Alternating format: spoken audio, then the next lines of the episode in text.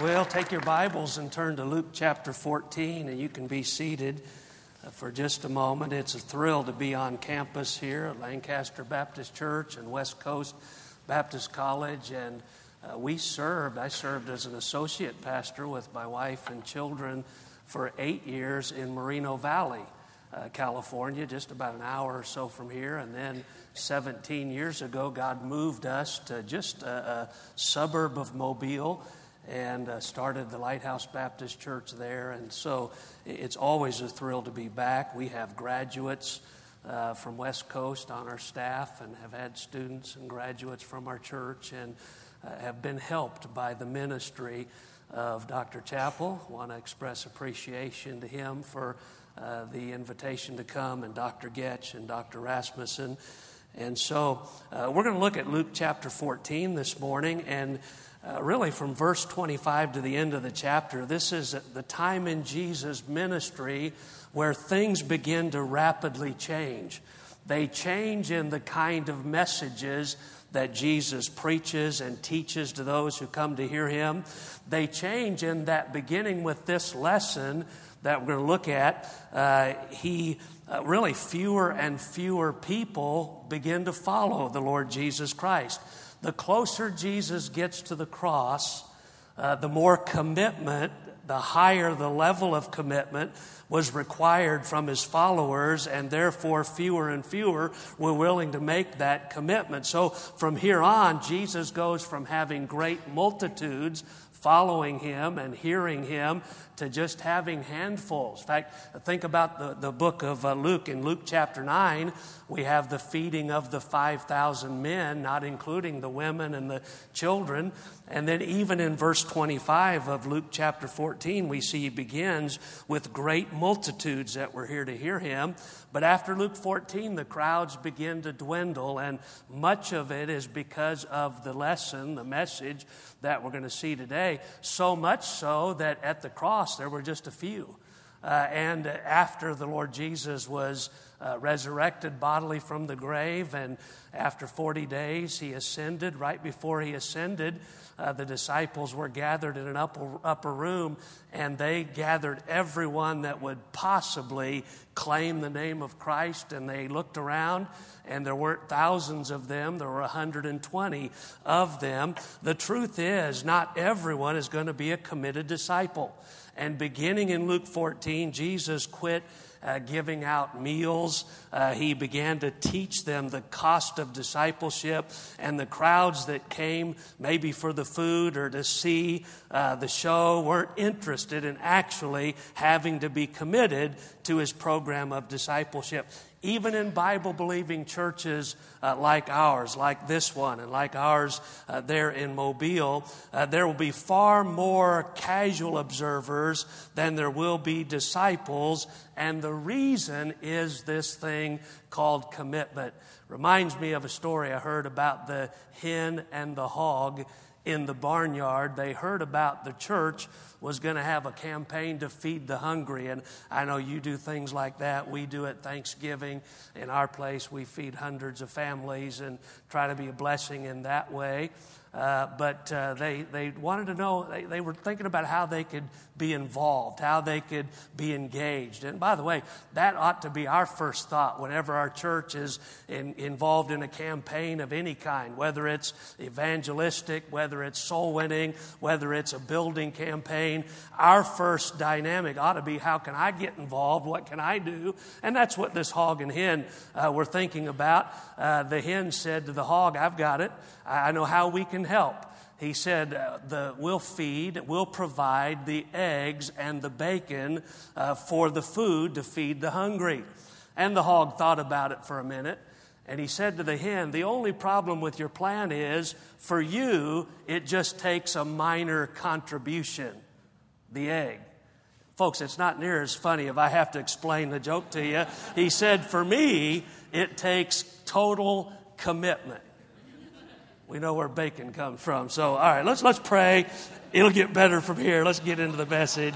Luke chapter 14, we'll read verse 25 uh, after we pray. Father, help us this morning, uh, Lord, as we look at uh, Jesus' discipleship program as we look at uh, Lord, this uh, dynamic message that He gave that really changed the course of those that followed Him. I pray you'll help us this morning. In Jesus' name, amen.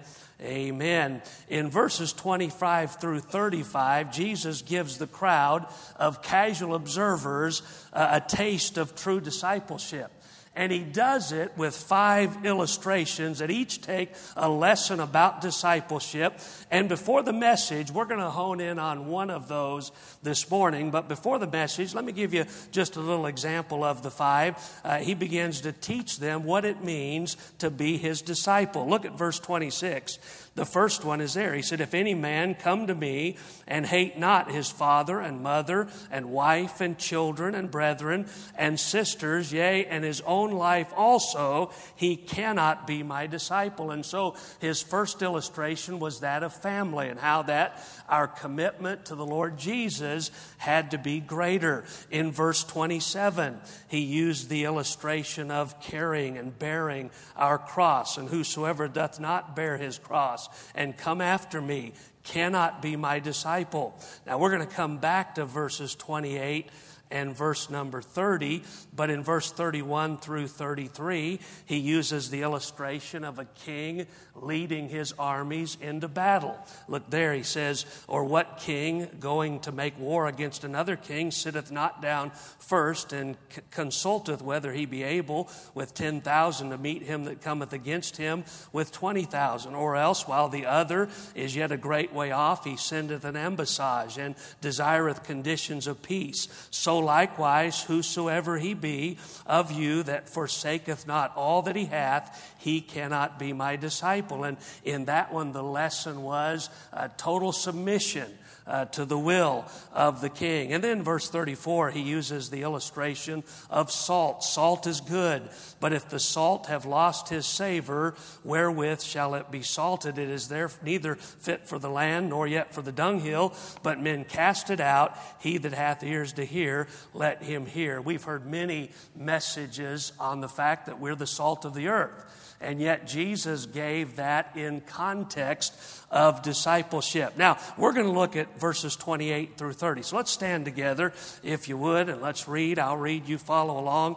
In verse 28, he says this For which of you, intending to build a tower, now, I want to say this to you, to the students here this morning.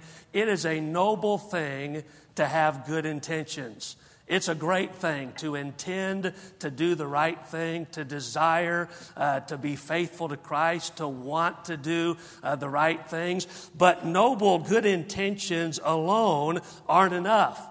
Everyone wants to do well, but there's a price that must be paid to finish the tower that we're looking at today. So he says, intending to build a tower, sitteth not down first and counteth the cost whether he have sufficient to finish it. Lest happily after he hath laid the foundation and is not able to finish it, all that behold it begin to mock him, saying, This man began to build and was not able to finish. And you can be seated. Look back up at verse uh, 28, and it reminds us that we need to count the cost. There is certainly a cost to discipleship. Now, thank the Lord, there's no cost for salvation.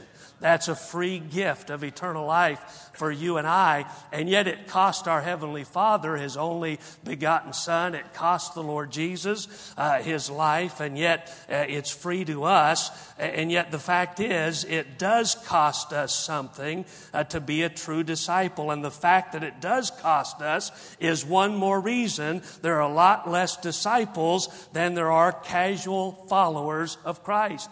The fact is, we don't mind hanging around as long as it doesn't consume too much of our time, as long as it doesn't take too much of our effort, as long as it doesn't require too much of our energy or cost too much of our finances. In fact, in every church in America, the Sunday morning crowd is the largest crowd, uh, while the group that gathers to get the job done and to get the gospel out and actually uh, to let God use them to build the church is the smallest group. And that's one of the challenges of ministry.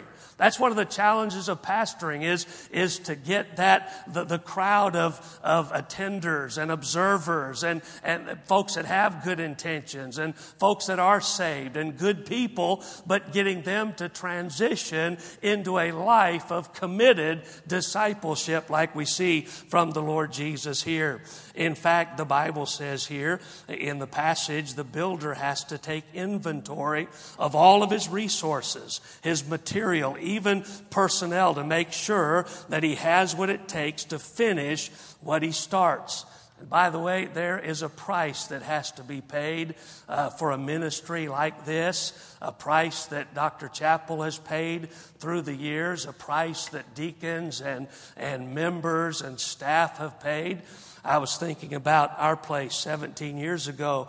Uh, we began with eight senior adults and now, last Sunday, we had right around 900 in attendance, and folks were saved and baptized. And we have a, a, great Christian school. We have a Spanish ministry, much like you do here, a Korean ministry, much like you do here.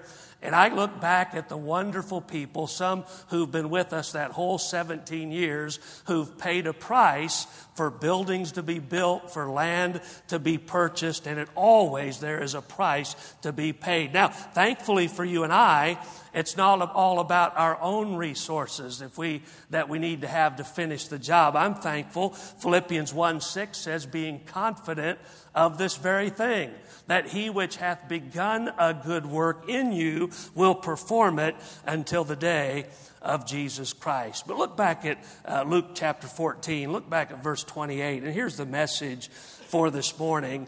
Jesus' lesson from this passage is that real disciples will finish well they'll finish what they start. Notice three different times Jesus makes it a point to mention the importance of finishing the tower. Look at verse 28. He says, whether he have sufficient to finish it. In verse 29, is not able to finish it. And then in verse 30, was not able to finish. And it is important to the Lord that the disciple finishes what he starts or lives a lifetime as a disciple. True disciples don't start and stop. Uh, true disciples aren't hit and miss. True disciples aren't off again, on again. There is consistency and longevity when it comes to being a true disciple of the Lord Jesus Christ. Now, I want to give us this morning just some quick lessons on how to finish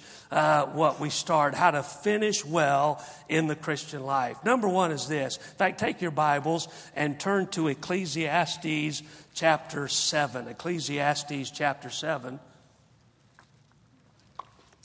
And the first lesson is this it's more important how we finish than it is how we start. It's more important for the disciple how we finish than it is how we start in college. More people start out every year in the freshman class than will actually receive their diploma four years later, and that's universal. That's just across the board, everywhere you go. And so we applaud those who start out on the journey, but even more those who finish well. Look what Ecclesiastes 7 8 says Better is the end of a thing than the beginning thereof and the patient in spirit is better than the proud in spirit. By the way, uh, people that have a problem with pride have a hard time finishing. Uh, they have a hard time sticking with it because oftentimes they'll chase rabbit trails looking for instant ego gratification while the patient in spirit is willing to patiently stay with it and stick with it and finish what they've started. Lots of people start out well only to pull up short of the finish line. And Solomon said, the wisest man to ever live, said, the end is better than the beginning. Now, he did not say the beginning isn't important. It is important how you begin. It is important that you get off to a good start. It is important that you get off to a good start in life and in ministry and in your marriage and your family life and in your career. But to still be standing and to still be healthy and to still be serving God at the finish line is far better according to the Word of God. Now, I want to say this every marriage starts out well for the most part uh, you're in love, uh, there's uh, romance, but less than half finish well.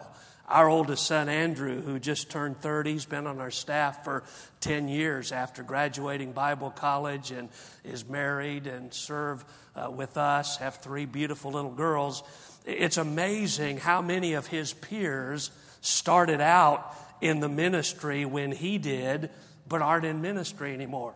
It's amazing how many of his peers started out in marriage about the same time he did and yet aren't married anymore. And I'm just saying this to finish well, it's going to take effort, it's going to take patience, it's going to take the grace of God uh, to finish what God has led you to start in this place and in his calling into ministry. Hey, if you've gotten off to a rocky start, don't despair because God can help you. He can enable you. He can equip you and help you to finish well, and that is better. If you've gotten off to a great start, uh, don't let your guard down. Don't let pride enter in. Uh, just uh, just uh, determined to finish well. And so, the first thing I want to say this morning is it is better how we finish than how we start. I'd say starting well is not important. It absolutely is. But finishing, uh, if you finish well what you've started well, it simply, deter- it simply uh, reflects the fact that you didn't fall out somewhere along the way.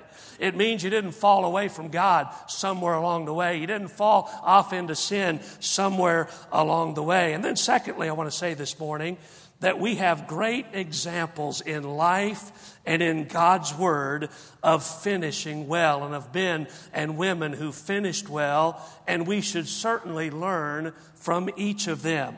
I'm thinking about the Apostle Paul. Oh, he started a lot of things. He started three missionary journeys with different uh, folks, with Barnabas and then Silas, and, and we know about John Mark's uh, difficulties. And so uh, Paul started a lot. He started many churches along the way, probably the preeminent uh, missionary, evangelist, church planter of, of history. And yet, as much as he started, he was a finisher. He was a finisher. In fact, take your Bibles and turn to Acts chapter 20 and look at verse 24. You, you have a basketball tournament starting tonight and tomorrow, and one of the greatest compliments you can give to a basketball player is that he is a finisher. He can finish. Uh, not just that he dribbles well, not just that he looks good on the court, but that he can finish at the rim and put the basket in the hoop. By the way, that's the whole idea of it all is to finish. And so Paul was a finisher. Paul finished well in spite of adversity. Paul finished well in spite of opposition. His desire was to finish his course with joy. Look at verse 24 of Acts 20. But none of these things move me. What was Paul talking about? He was just getting done listing all of the difficulties, all of the opposition, all the people that turned on him and that hindered him and that were adversaries that God used or that the devil uh, used to try to stop him. But he said, None of these things are going to stop me. None of these things are going to take me out of the race. He said, Neither count I my life dear unto myself so that I might finish my course with joy. And the ministry, I want you to think about this, and the ministry which I have received of the Lord Jesus. I want to say this that what you've embarked on is not just a life choice, it's not just a career, it is a ministry, a life that God has called you to. And Paul said, Oh, I want to be around decades from now, finishing my course, and I want to do it with joy. I don't just want to be standing at the end, I want to have served with joy, and I want to have served with others and have, have passed that joy on uh, to the Lighthouse Baptist Church and those that we served with to testify the gospel of the grace of God. Boy, Paul wanted to finish. He desired to finish well. He made it a, a, an important thing in his life. For the disciple, longevity ought to be our goal. Finishing well ought to be our desire. And by God's grace, Paul accomplished what he set out to do. Now, in Acts 20 24, he said, I want to finish well. Years later, he wrote his epistle, his letter to Timothy. Look at 2 Timothy chapter 4 and verses 6 and 7. 2 Timothy chapter 4 and verses 6 and 7. In Acts 20 24, he was looking forward. He was saying, Boy, I want to finish this thing. I want to finish this ministry well and with joy that God has called me to. In Acts in 2 Timothy chapter 4, boy, he sees the end is right in front of him. And in many ways, he's looking back. He's looking back over what God has done. Look what he said in verse 6 For I am now ready to be offered, and the time of my departure is at hand. I have fought a good fight. I want you to notice the difference in, in, the, uh, in the vocabulary he uses. In Acts 20 24, he said, I want to, I desire to, I want to continue this thing. In 2 Timothy chapter 4, he said, I have. I'm, I've come to the end and it's done, it's over, and I have uh, finished, or I have fought a good fight. I have finished my course. I have kept the faith. And so Paul was such a great example for every one of us of finishing his course and all the obstacles, all the opposition, all the adversity. He finished it with joy all the way through. And you and I can serve the Lord with joy. Hey, I've learned this from pastoring now for 17 years that uh, people want to be around a preacher that has joy. And uh, people want to be around a ministry uh, where other people have joy and they're enjoying serving the Lord with gladness and they're coming before His presence with singing. And so Paul was a great example. Look at Hebrews chapter 12. In fact, keep your spot in 2 Timothy because we're going to come back to that. But look at Hebrews chapter 12, if you would. Hebrews chapter 12, look at verse 2. Not only was Paul a finisher, but our Savior, the Son of God, the Lord Jesus Christ, set the example for us when He finished well. By the way, if He had not finished well, none of us would be here today. If He had not finished well, uh, there's no telling where we'd be, but we wouldn't be saved. We wouldn't be looking forward to heaven. We wouldn't be serving Him. And I'm glad He was a finisher. Look at verse 2 of Hebrews 12. It says, Looking unto Jesus by the way, if you're going to finish well and if I'm going to finish well, we better keep our eyes upon Jesus. We ought to turn our eyes upon Jesus, look full in His wonderful face, and keep our eyes on Him. Hey, when others are straying, when others are getting off track, let's keep our eyes on the Lord Jesus Christ. He said, looking unto Jesus, the author and finisher of our faith. I like that. I, like the fact that he is the author, he's the originator. He was around in the beginning, God. And, uh, and he was there in the beginning.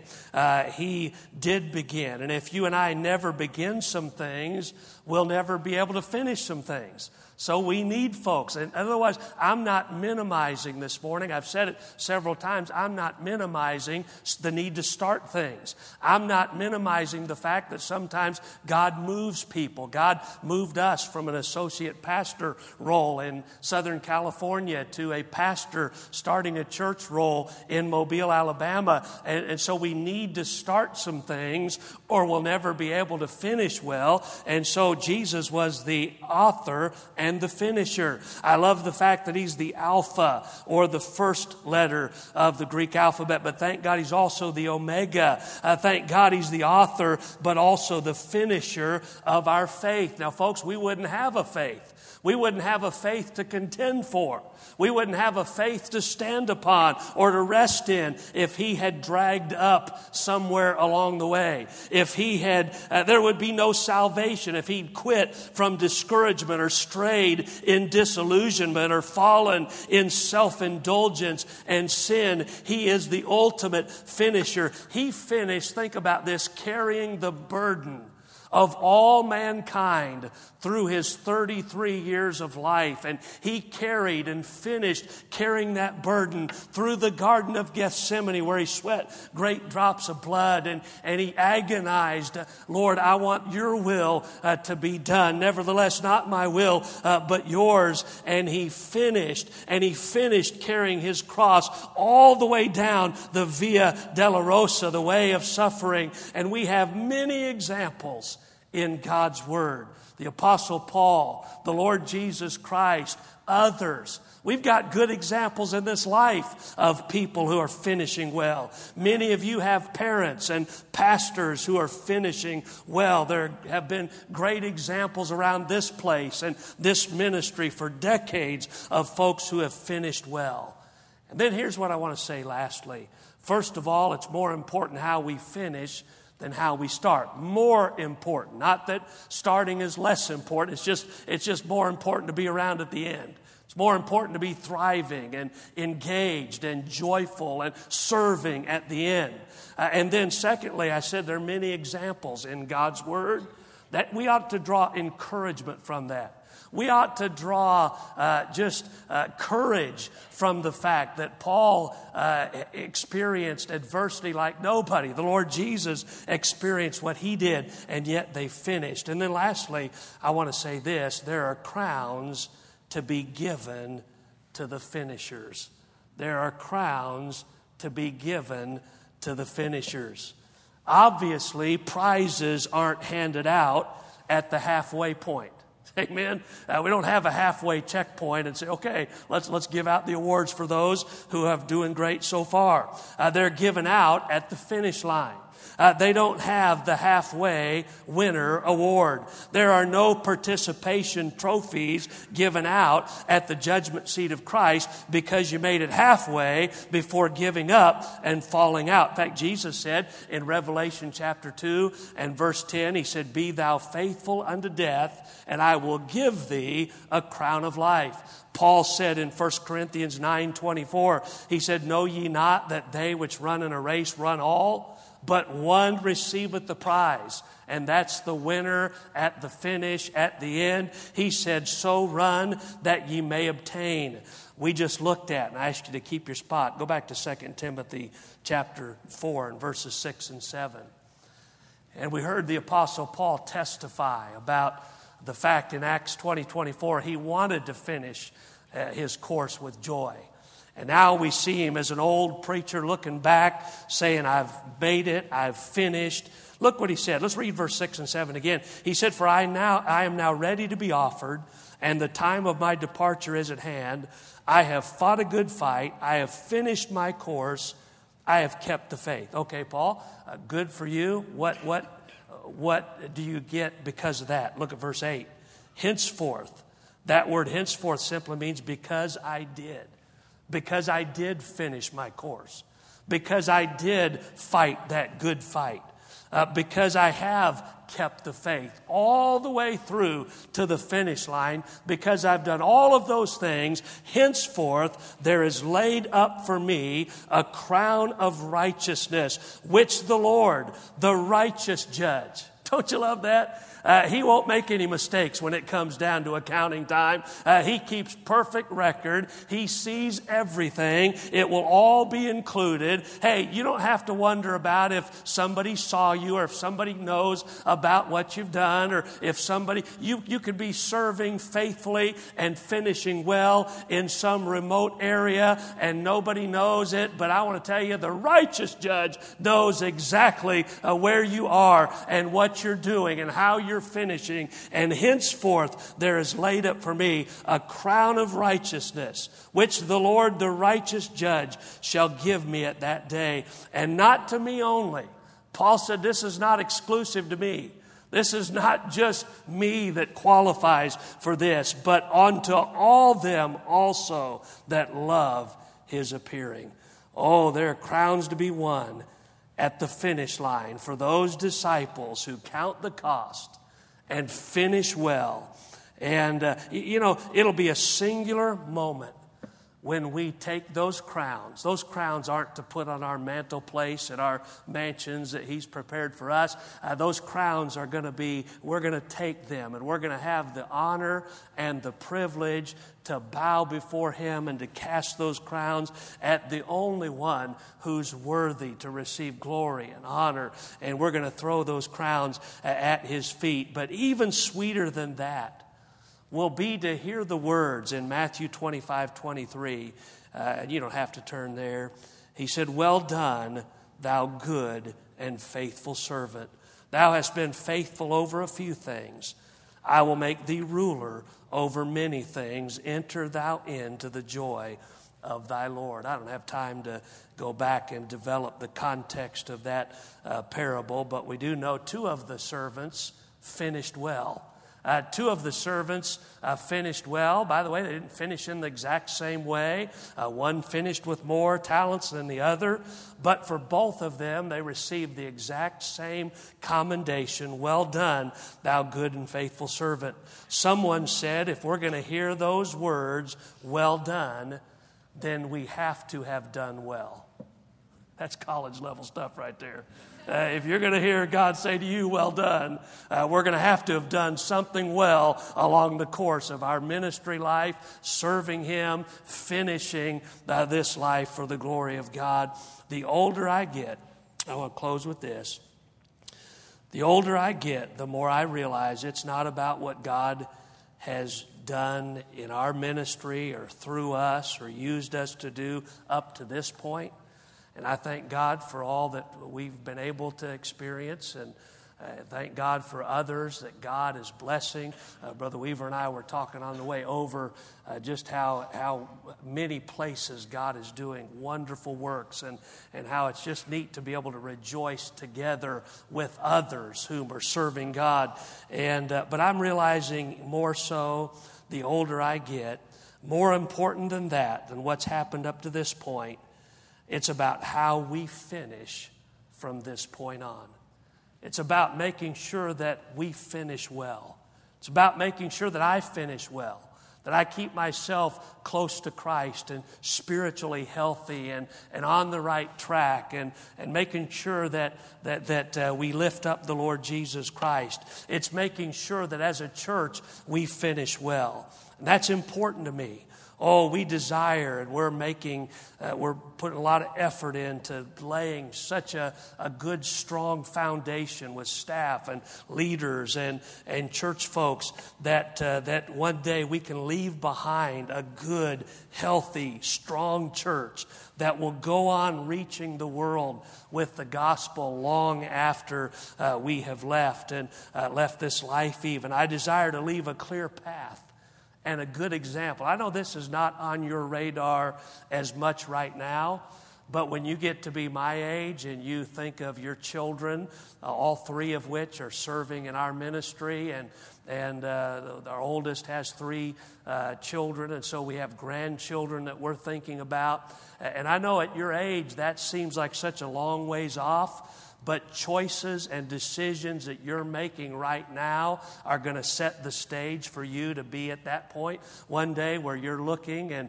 seeing the, the, your, your children serving the Lord and, and thinking about leaving a clear heritage for them to follow, a great example for them to follow. And I just want to encourage you who are at the very beginning of your race. The Apostle Paul talked about being at the end of his. Uh, most of your leaders and pastors and parents, you know, we're somewhere in the middle of ours and, and looking forward and thinking more about uh, how we're going to finish our race. You're here just at the beginning. And you have every good intention, or you wouldn't be here. And you've counted the cost, or you wouldn't have surrendered uh, to go into full time service and go to Bible college. So you, you, you've made all the right choices, and you're on the right track. But I want to say this I want to encourage you to realize real disciples don't just start well, but real disciples finish well. They count the cost, they're willing to pay the price. And by the way, at some point along your, your college journey, there'll be a price that has to be paid. And oh, ask God to give you the grace uh, to do it and to stay faithful and then finish the course that God has given you. Let's pray. Father, Lord, we, we thank you, we love you.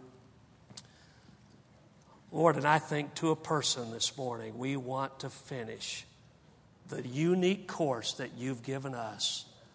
Lord, we want to finish it well. Father, we want to, uh, we want to please Thee and the way that we finish. Lord, we want to continue to look to the Lord Jesus and keep our eyes on Him as, as the ultimate example of finishing well. But Lord, as we are encouraged by Paul and encouraged by our church leaders and parents and pastors and folks in this place, leadership in this place who are finishing well, Lord, encourage us. And Lord, just remind us how much more important it is the way we finish than only the way we begin. And then, Lord, help us to remember the crowns, the, the, uh, the results of finishing well. And Lord, may each of us determine in our heart that by the grace of God, we're going to finish well as a good disciple